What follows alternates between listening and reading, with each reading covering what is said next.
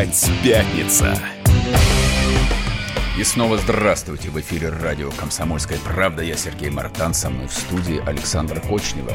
Говорим обо всем, что происходит в стране, в мире, обо всем, что вас тревожит. Вы говорите с нами. Пишите нам на WhatsApp и Viber 8 967 200 ровно 9702. А теперь самое страшное. То, к чему я готовился целую неделю. То, чего вы не ожидали. Завтра весь, все прогрессивное человечество будет отмечать день рождения, юбилей, 140-летие Иосифа Виссарионовича Сталина. Прогрессивная. Да, ура. Здесь должна играть торжественная музыка. Она играет. Артиллеристы Сталин дал приказ. Не, я много знаю песен про Сталина, на самом деле. Вот, включать мы их не будем. А, значит... Э... Ну, отмечать будем, судя, судя потому мои. что ты себя причисляешь к прогрессивной части человечества. Я патриот, потому что я ватник, я не просто ватник, у меня ватник вторым слоем отрастает э, каждую пятницу в утреннем эфире. Значит, пишем, WhatsApp Viber 8 967 200 ровно 9702. Пишите, Будете как ли вы отмечать? Как, во-первых, будете ли вы отмечать? Во-вторых, как вы относитесь к товарищу Сталину? Сейчас я еще объявлю голосование, это будет отдельно. А также на Ютубе то же самое, пишите комментарии. А в эфир мы выведем а, ярких людей, которым про Сталина есть что сказать. Так, значит, чтобы потом не возвращаться, а, голосовалочку включим. Давай, я пока напомню телефон для голосования. 637 65 19 и 600 37 65 18, код Москвы 495. Но главное здесь что? Главное, о чем спорить будем?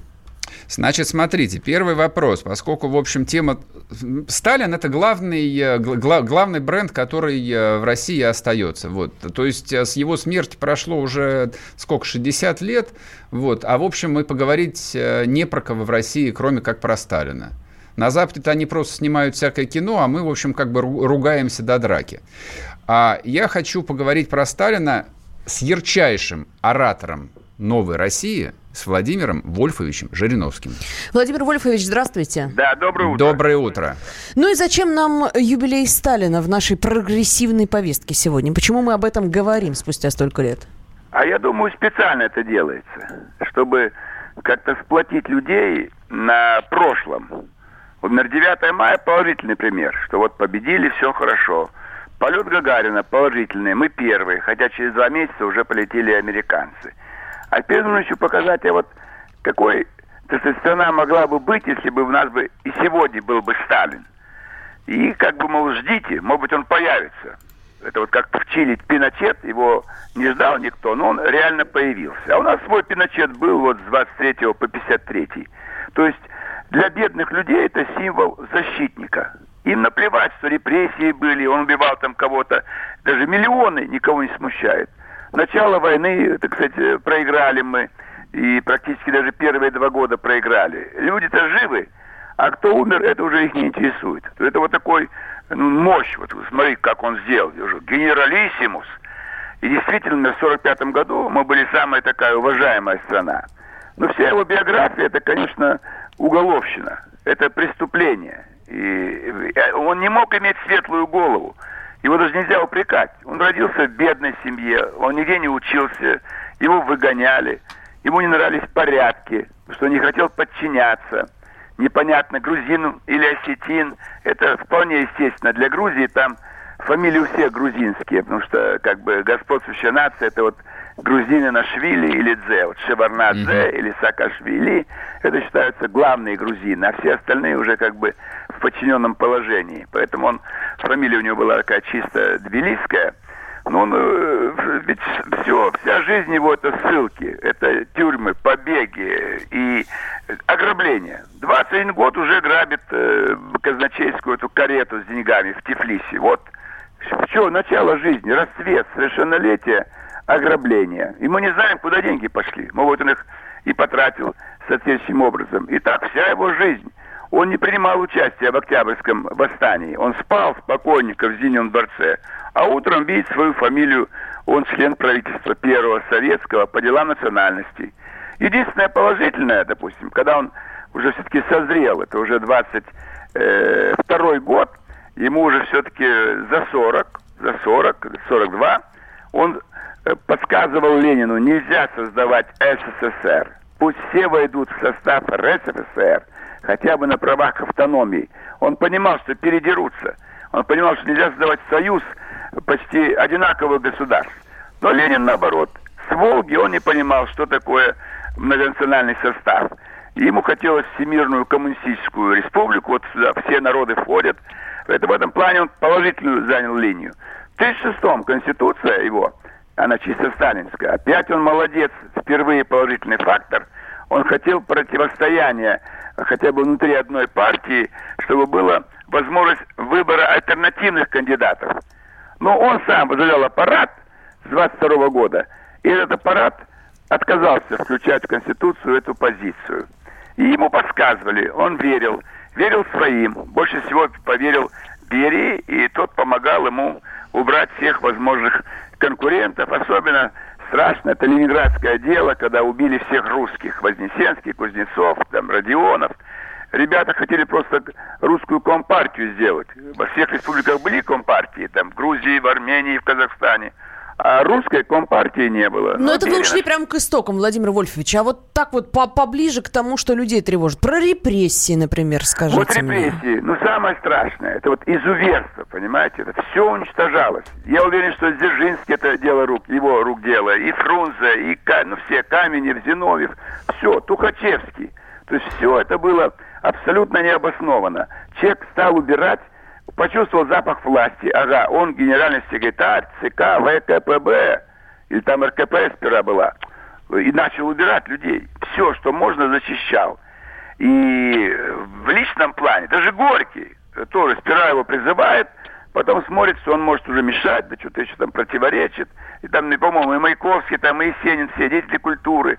Потом э, это до сих пор посчитать не можем. Это столько людей, и самых лучших. Иногда нынешние большевики, там, Зюганов, Воли, люди говорят, О, во всех странах мира были такие кровавые эпизоды. Но такого количества и качества нигде не было. Лучший цвет. Вот почему сегодня не получается у нас прорыв, рывок? Потому что этих людей нету. Владимир Ильич, простите, перебью вас. Да. А, вот задам вопрос так. Да. А роль Сталина в истории России 20 века. Вот если абстрагироваться да, от репрессий, от всего, вы как расцениваете? Да. Самая большая роль – нагнать страх на всю страну и управлять через страх. Миром правят две позиции. Страх, репрессии, война, там, любые вещи. Страх, чисто вот тот человек что-то боится. И деньги. Денег в России всегда не хватало, и при царе, и, и всегда. Он взял это главное – напугать всю страну, от рядового солдата до маршала, от колхозника до министра сельского хозяйства. Все боялись, все закладывали друг друга. Такой страшной машины страха никто в мире не создавал. И народ простой, которому терять нечего, да нас ней нету, им нравится такой символ. Ты посмотри, что он делает. Ты посмотри, как его уважают. Кстати, он умирает, и все плачут. Это дикость. Плачет вся страна. Я это первый раз себя осознал – как социальная какая-то личность. Я бегу по коридору детского сада, мне еще 6 лет, через месяц будет 7. Все от нянечки. Это Алмата, глухая провинция. И все плачут. Я не понял в 6 лет, какой-то дядька в Москве умер, а они здесь, далеко от Москвы, стоят и плачут. Представляете? По всей стране это было. Это так, такого не было никогда в истории человечества. Никогда и нигде. А это вот сумел. Не просто, ведь он же, когда увозили, люди многие не знали. Сколько было в лагерях, этого никто не знал. Это сейчас мы все раскрыли там, при Хрущеве начали.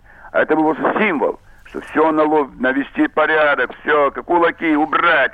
Ведь радовались на селе, бедных было больше. И когда кулака увозили, они руки потеряли. Вот на тебе, дармоед, хорошо пожил, а теперь нам разрешили твое добро забрать. Он ведь не просто убирал богатых, умных и предприимчивых, он разрешал их добро разобрать бедным, которые вот в этой деревне были. Поэтому это тоже всем нравится. Это отомстил. Вот был директор завода, там фабрикант, теперь нет тебя, а вот мы рабочие хозяева. Они Классовая не поняли, ненависть, они... понятно. Ясно. Владимир, да. спаси, спасибо, спаси, спаси, да. спасибо вам большое, спасибо. Владимир в эфире Жириновский. был Владимир Жириновский, рассказал, да, про свое отношение к Сталину. Значит, смотрите, запустим голосование. Как вы оцениваете роль Сталина в истории, в истории России 20 века? Положительно 637 65 19. Отрицательно 637 65 18, код Москвы 495.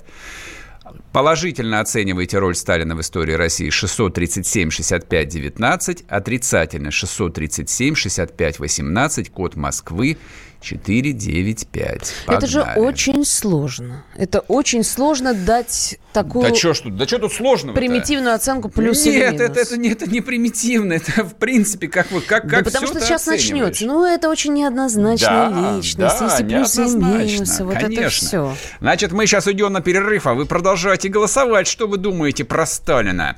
А потом читайте и подписывайтесь на телеграм-канал Мардан. И там про Сталина вся подлинная настоящая правда, а не вот это вот все, про что вам рассказывают про репрессии и прочую страшную ложь. А Вернемся еще... после перерыва и не уходите. Самара 98,2. Ростов-на-Дону. Иркутск. 89,8. 91,5. Владивосток. 94. Калининград. 107,2. Я влюблен в тебя, Россия. Казань. 98 Нижний Новгород. 92 и 8. Санкт-Петербург. Волгоград. Москва. 97 и 2. Радио «Комсомольская правда». Слушает вся страна.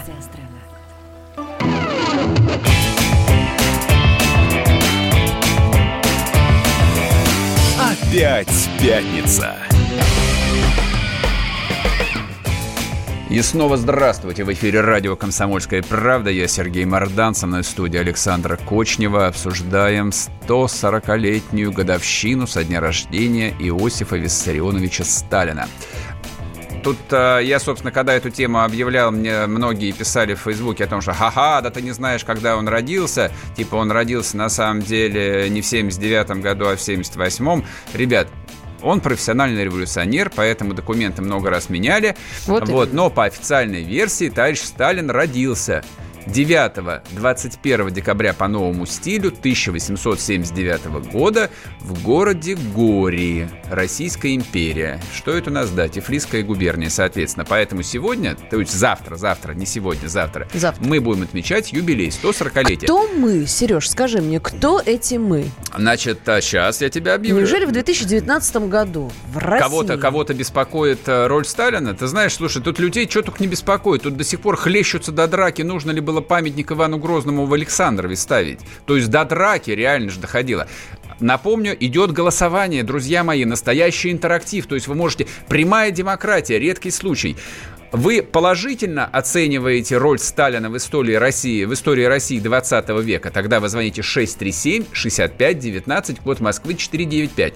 Либо вы считаете, что это самая страшная катастрофа в истории России 20 века?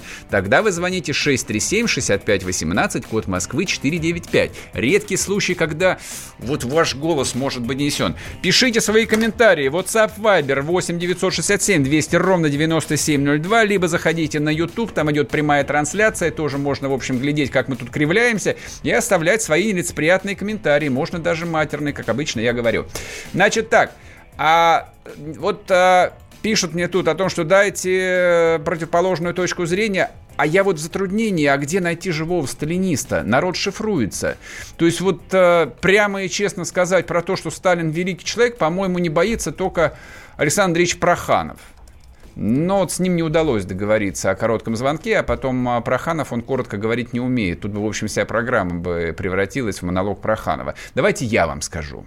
Хотя я не сталинист. Вот, я очень спокойно отношусь. По мне, что Сталин, что Берия, что Иван Грозный, что Малют Скуратов, что, не знаю, там Андрей Курбский. Мне все для меня это исторические персонажи.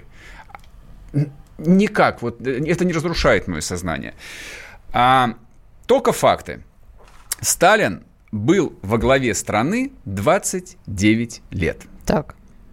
Значит, мы в этом году отменяем, отмечаем 30-летие распада СССР. То есть, по идее, вот э, если бы э, там в 90-м году появился бы там некий антисталин, ну, типа Горбачев, вот мы бы сейчас бы отмечали бы 30-летний юбилей, а Россия стала не просто сверхдержавой, а сверх-сверх-сверхдержавой. У нас построена с нуля вся экономика, которой никогда не было. Мы накормили голодных, мы, Китай, мы, мы обучили безграмотных, мы утешили обездоленных. Вот, по идее, что мы сегодня отмечали. Что мы отмечаем сегодня? Напомнить вам коротко? Ну, давайте, коротко я вам напомню. А, значит, Россия претендует на то, чтобы быть э, региональной державой. Но глядя на то, что пять лет происходит на Украине, на Украине, это, считайте, часть России говорит только об одном, что мы никакая не региональная сверхдержава. Мы за пять лет не можем решить вопрос даже с Украиной. Она отвалилась, и приклеится ли она обратно, большой вопрос. Зачем нам решать вопрос с Украиной, когда внутри страны полным-полно вопросов, Украина которые, которые это надо та, бы решать? Это та же самая страна. Вот, не-не, ты сейчас не сбивай меня. Мы же про Сталина говорим. Было, стало. Значит, когда говорят о том, что проклятые большевики все развалили, всех убили и прочее, я прошу только одно. Ребят, к фактам, пожалуйста, обратитесь. По состоянию на 1918 год Россия отсутствовала, России не было. Российская империя распалась примерно на 120 территориальных образований, которые никак не были связаны друг с другом. И совершенно не факт, что если бы в гражданской войне победили белые, а они, на мой взгляд, не могли победить, они бы эту бывшую империю смогли бы из этих осколков собрать. А большевики, Ленин, а потом Сталин собрали из небытия страну и удержали ее в последующие 70 с лишним лет. Россия по состоянию на 1918 год... Ну ты сейчас ну, хорошо, на 20... Россию 1918 года с Россией 2019 Нет, я, года. Это я, разные я сравниваю, страны. Я сравниваю старт... Хорошо, давай сравнивать 1922 год, когда Сталин а, стал главой государства. Ну, фактически. Того, что мы называем там Да. Большой Россией, СССР. Вот. Этой страны фактически не было. Вся промышленность, вся промышленность была разрушена. В стране банально не было, там почти не было работающих паровозов. Было повреждено примерно 30% железнодорожных путей. То есть Россия вошла в Первую мировую войну, будучи таким же сырьевым придатком, и импортировала все, включая патроны, включая порох, включая стрелковое оружие. Россия ничего практически сама не производила из технологически сложных каких-то вещей. Через 29 лет, когда Сталин умер, вы меня простите, опять только факты, вот только факты.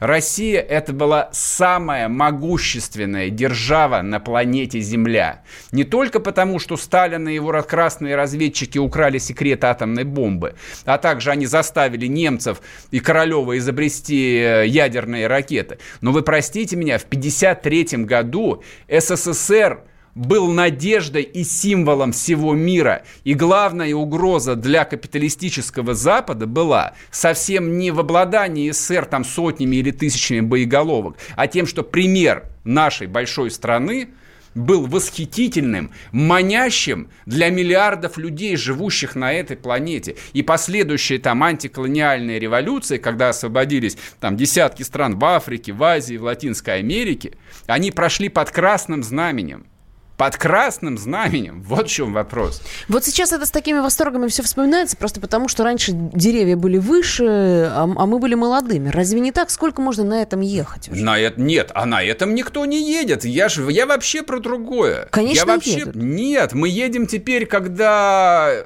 извините меня, при каждом удобном, а чаще неудобном случае мне начинают продавать историю. А помните 90-е, от чего мы ушли?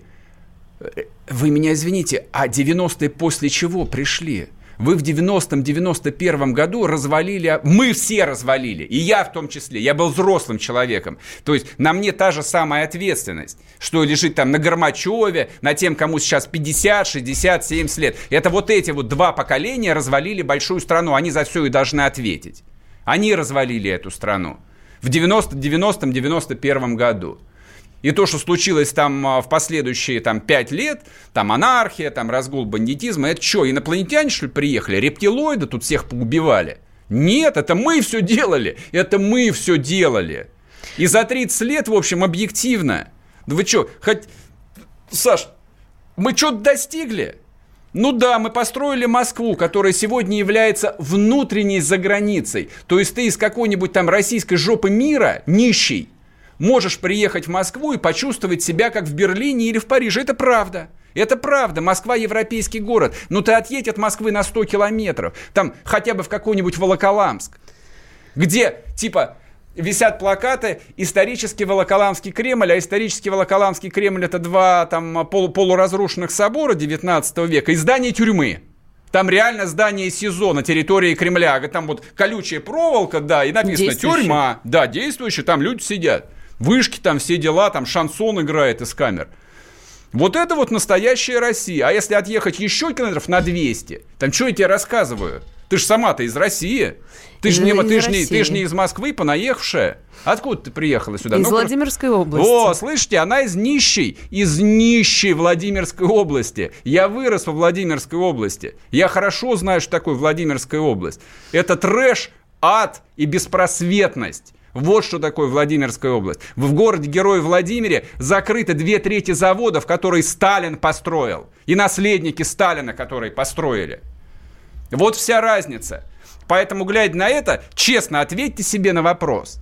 Роль Сталина в истории, в истории России 20 века, она черная или она неоднозначно белая. Вот я бы так как-нибудь сказал. То есть однозначно белую ты не видишь. Ответить на этот вопрос можно по телефонам 637 65 19. Это если, если вы хорошо если оцениваете. Считаете, а если вы считаете, что это ад и Холокост, тогда 637 65 18, код Москвы 495.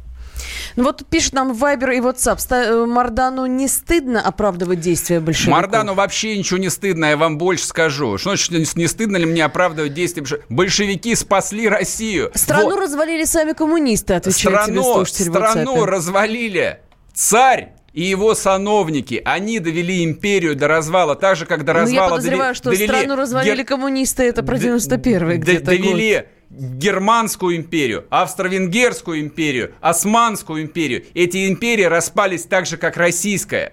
Но если Австро-Венгерская империя и осталась обломками нескольких восточноевропейских государств, то большевики эту империю в течение пяти лет опять собрали и скрепили ее железом и кровью. И только благодаря им мы пережили Вторую мировую войну и живы до сих пор не уходите. Вернемся после перерыва противоположные взгляды. Оппозиция, я считаю, героями. Твое право считаю. Да. Тина, что ты несешь? Ну а как? Смеешься. Максим, я не смеюсь, но просто нельзя так говорить. Себя послушай. Разные точки зрения. Призывы «надо выходить и устраивать майта» — это нарушение закона. И вообще это может закончиться очень нехорошо. Вы не отдаете себе в этом отчет? О, нет, решили допрос устраивать. Личный взгляд на главные проблемы на машине? Я не езжу. Ну вот и тогда ну, молчи, отлично. потому что я рассказываю про движение автомобильное, а не про пешеходов. Свобода слова в прямом эфире. Я не причисляю себя популистом. Я причисляю себя к людям, которые действительно отстаивают мнение жителей. Причем не только на словах, но и на деле. Тогда приношу Любовь Соболь свои извинения. Радио «Комсомольская правда». Правда рождается в споре.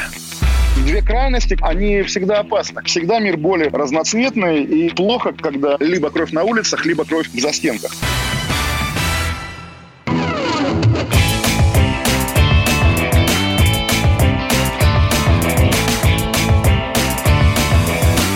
Опять пятница. И снова здравствуйте. В эфире радио «Комсомольская правда». Я Сергей Мордан. Со мной в студии Александра Кочнева. Продолжаем мы говорить про Сталина. Да нет, не, не будем, прекрати. Там сейчас людей Кондрать хватит, там отваливаются. Что значит думаю. прекрати? Ты посмотри на результаты голосования. Значит так, я просто вот скажу... Я не прекращу, я, меня это, я мне скажу это то, не дает. что я и так знал, и знал, и знаю. Вот. Отвечая всем оппонентам, вот всей этой, э, всем этим выкормышам а, журнала «Огонек» по поводу, того, что Сталин кровавый всех убил.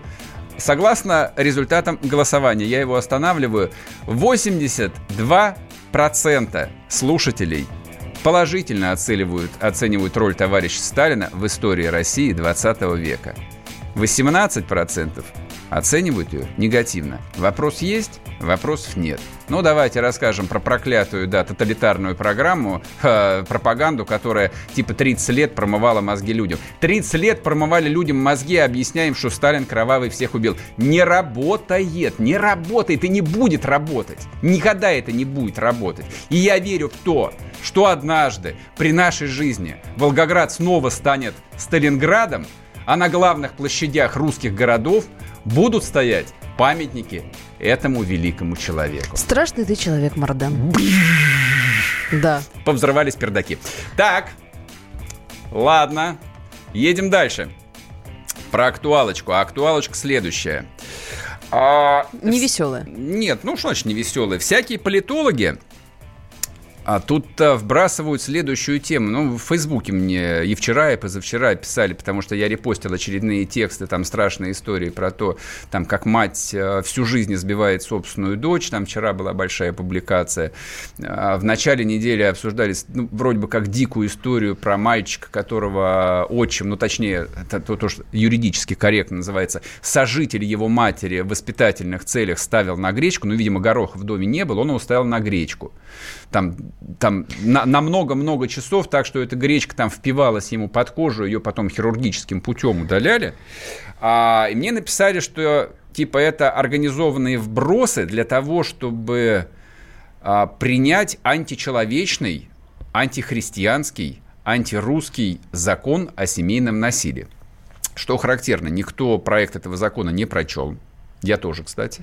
Слушай, ну люди, которые так пишут, они вообще ни одного закона в жизни Нормальные не прочитали. люди, да, естественно, Давай никуда честно. не пишут. Но на самом деле здесь какая вот э, тема? Меня совершенно не интересует, на самом деле, дорогие мои законы о семейном насилии. То есть я а понимаю, зря. что здесь много очень дырок, они так или иначе юридически должны быть решены. Не может такого быть, что ребенка мучают дома родители, неважно, мать это или отец, а ему некуда обратиться, и он не может получить защиты. А это существо вообще бесправное, оно, оно беззащитное. То есть социальная социальная группа дети – это абсолютно беззащитная социальная группа, и она должна обладать стопроцентными гарантиями со стороны государства о том, что с ними ничего да. плохого не случится. Да. Но я предлагаю не вот в каком контексте эти истории обсудить. То есть, с моей точки зрения, вот эти бесконечные истории про матерей, которые там избивают ремнем своих дочек, вот, про отцов, которые там э, измываются над детьми, там вот как этот э, человек там в каком По фамилии Хачатурян, который насиловал своих не, детей, что они же его убили но, но это совсем клиника. Нет, вот этот, у которого, который жил со своей двоюродной сестрой, прижил с ней 8 детей, и, в общем, непонятно, там насиловал. Это история из Ленинградской области. Из Ленинградской области.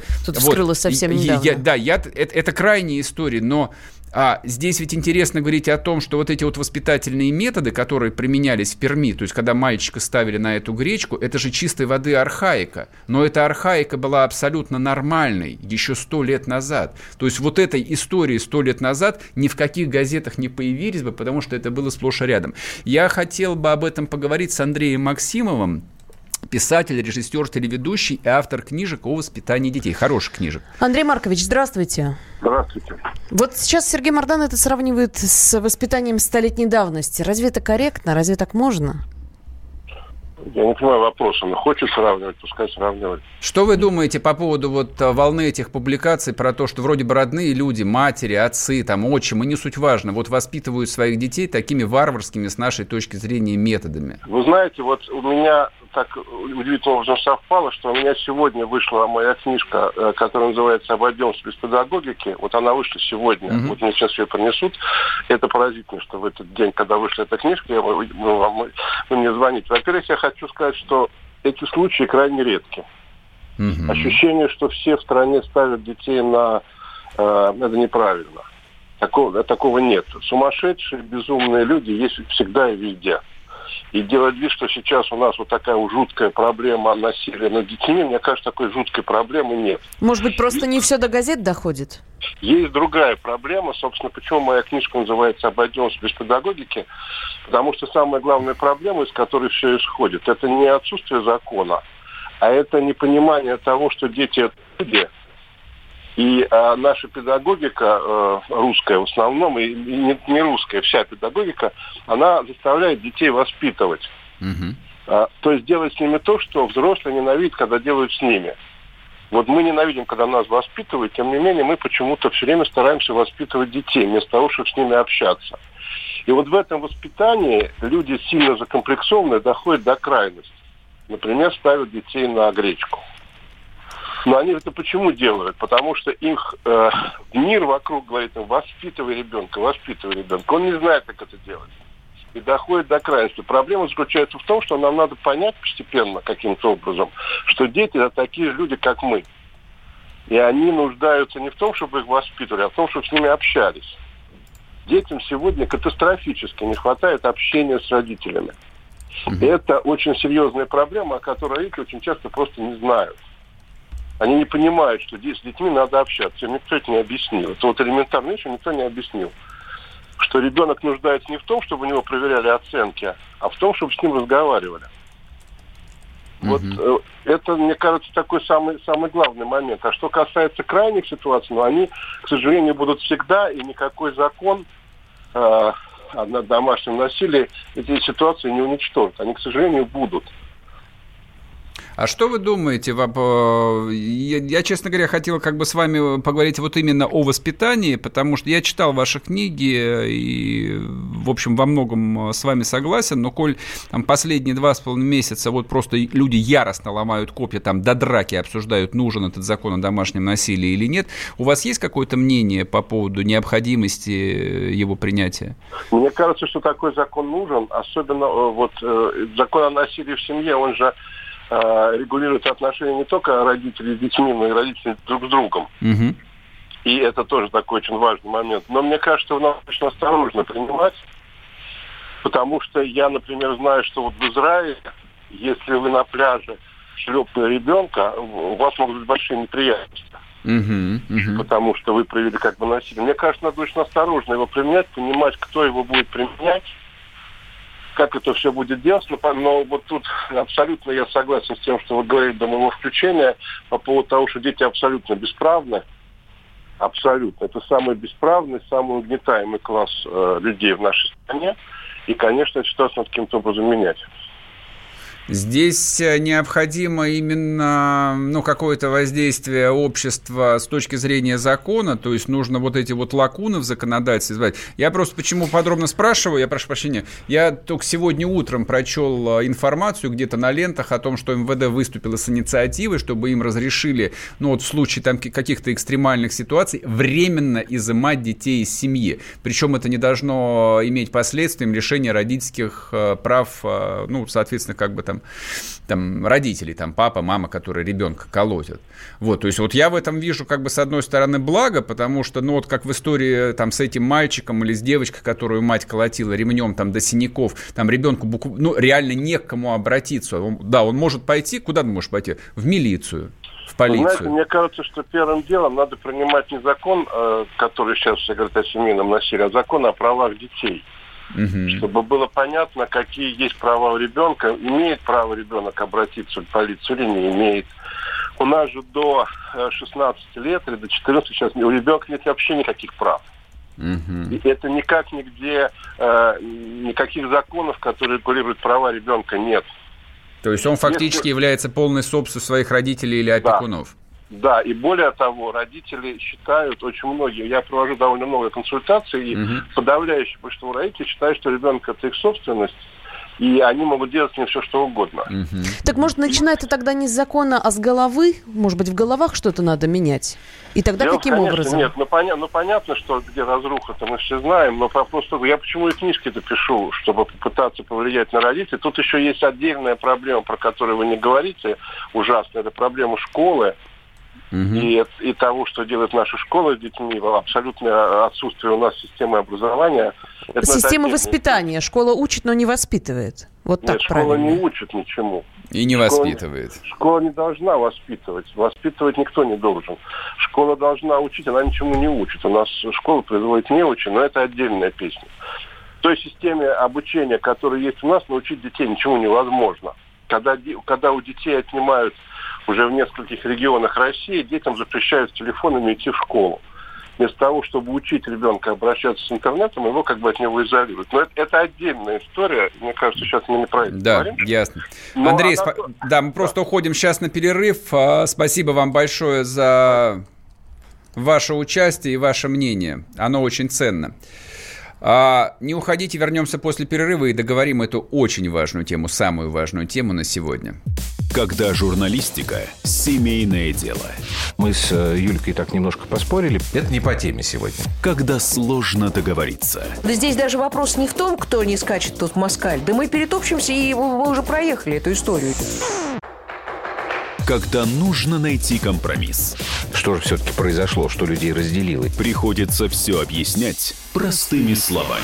Украина, Белоруссия и Россия – это один народ. Программа Андрея и Юлии Норкиных на радио «Комсомольская правда». По будням в 9 вечера по Москве.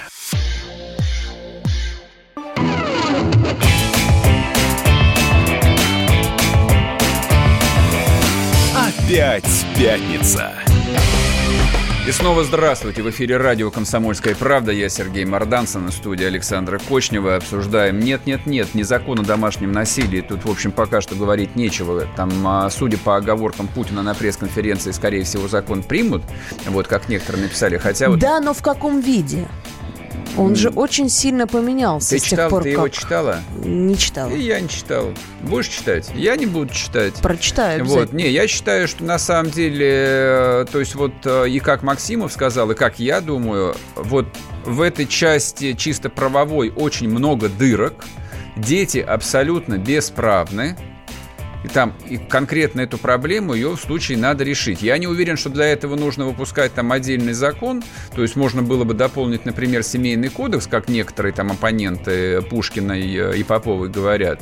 Может быть, нет, я не знаю. Может быть, нужен отдельный закон. Я понимаю, что они идут просто по пути... Что за закон у нас про декриминализацию побоев как-то отдельным С- законом с- провели, с понимаешь? этим- С законом о декриминализации А теперь что-то надо в противовес ему а, а, побоев просто, извините, пожалуйста, ну, обосрались на самом деле. Вот То есть его, именно. при- его приняли. Я помню, Да, как но теперь нужно его объясняли, как, как это важно, как это хорошо, как это нужно. А на самом деле оказалось неважно и нехорошо. Это, в общем... Ни, И к чему это все привело? Ни, ни к чему. Это вообще ни к чему не привело. Да, к То есть- увеличению количества побоев это привело. Статистика об этом не говорит. На самом Говорит. деле, после принятия закона о декриминализации побоев, да, появились вот эти жуткие истории, когда муж там отрубал жене руки, вот, когда там мужья, мужья там из- избивали там а, до смерти или до, до полусмерти своих жен, вот, и статистика, там, которую тоже вот э, там оппоненты этого закона приводят, что жертвами, как правило, становятся мужчины, ну, конечно, да, мужчины, как отец э, сестер Хачатурян, вот он, он стал жертвой.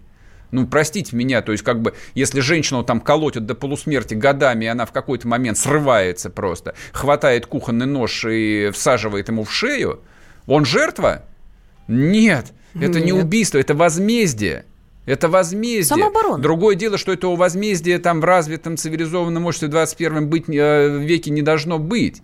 То есть на этот счет, да, должны быть э, абсолютно там понятны некий там вот э, то, что называется словом протокол, когда звонок, заявление и человека спасают. Они говорят, Но если- труп тогда опишем. Да, но здесь-то какая ситуация? То есть, э, если это взрослая там женщина, то есть она обладает всеми правами гражданина, и можно писать заявление, подать в суд, не в это. Но вот меня там более всего вот, э, вот ну, чисто эмоционально убивают истории про детей. И совершенно верно, дети бесправны. Детей все рассматривают как свою собственность. В этом контексте мы вспоминаем историю, которая произошла в Омске, и там оказалось, что мальчик настолько долго стоял на гречке, это отчим, ну точнее сожитель его мамы заставлял его в качестве наказания стоять на гречке Да, настолько да, долго да, и часто, что гречка уже впилась в колени. Да, и здесь, да, здесь же как бы вот обсуждая все эти вещи, тут э, возникает масса таких вот э, вопросов этических. А что этично, что не этично? Что для нас сегодня приемлемо, а что неприемлемо? Вот, например, мать мальчика хочет его воспитывать сама, не хочет его, э, чтобы забирали это- его это- из семьи. это вот сейчас. это приемлемо или Так- так неприемлемо? и он не хочет, чтобы его у мамы забирали. Естественно, конечно.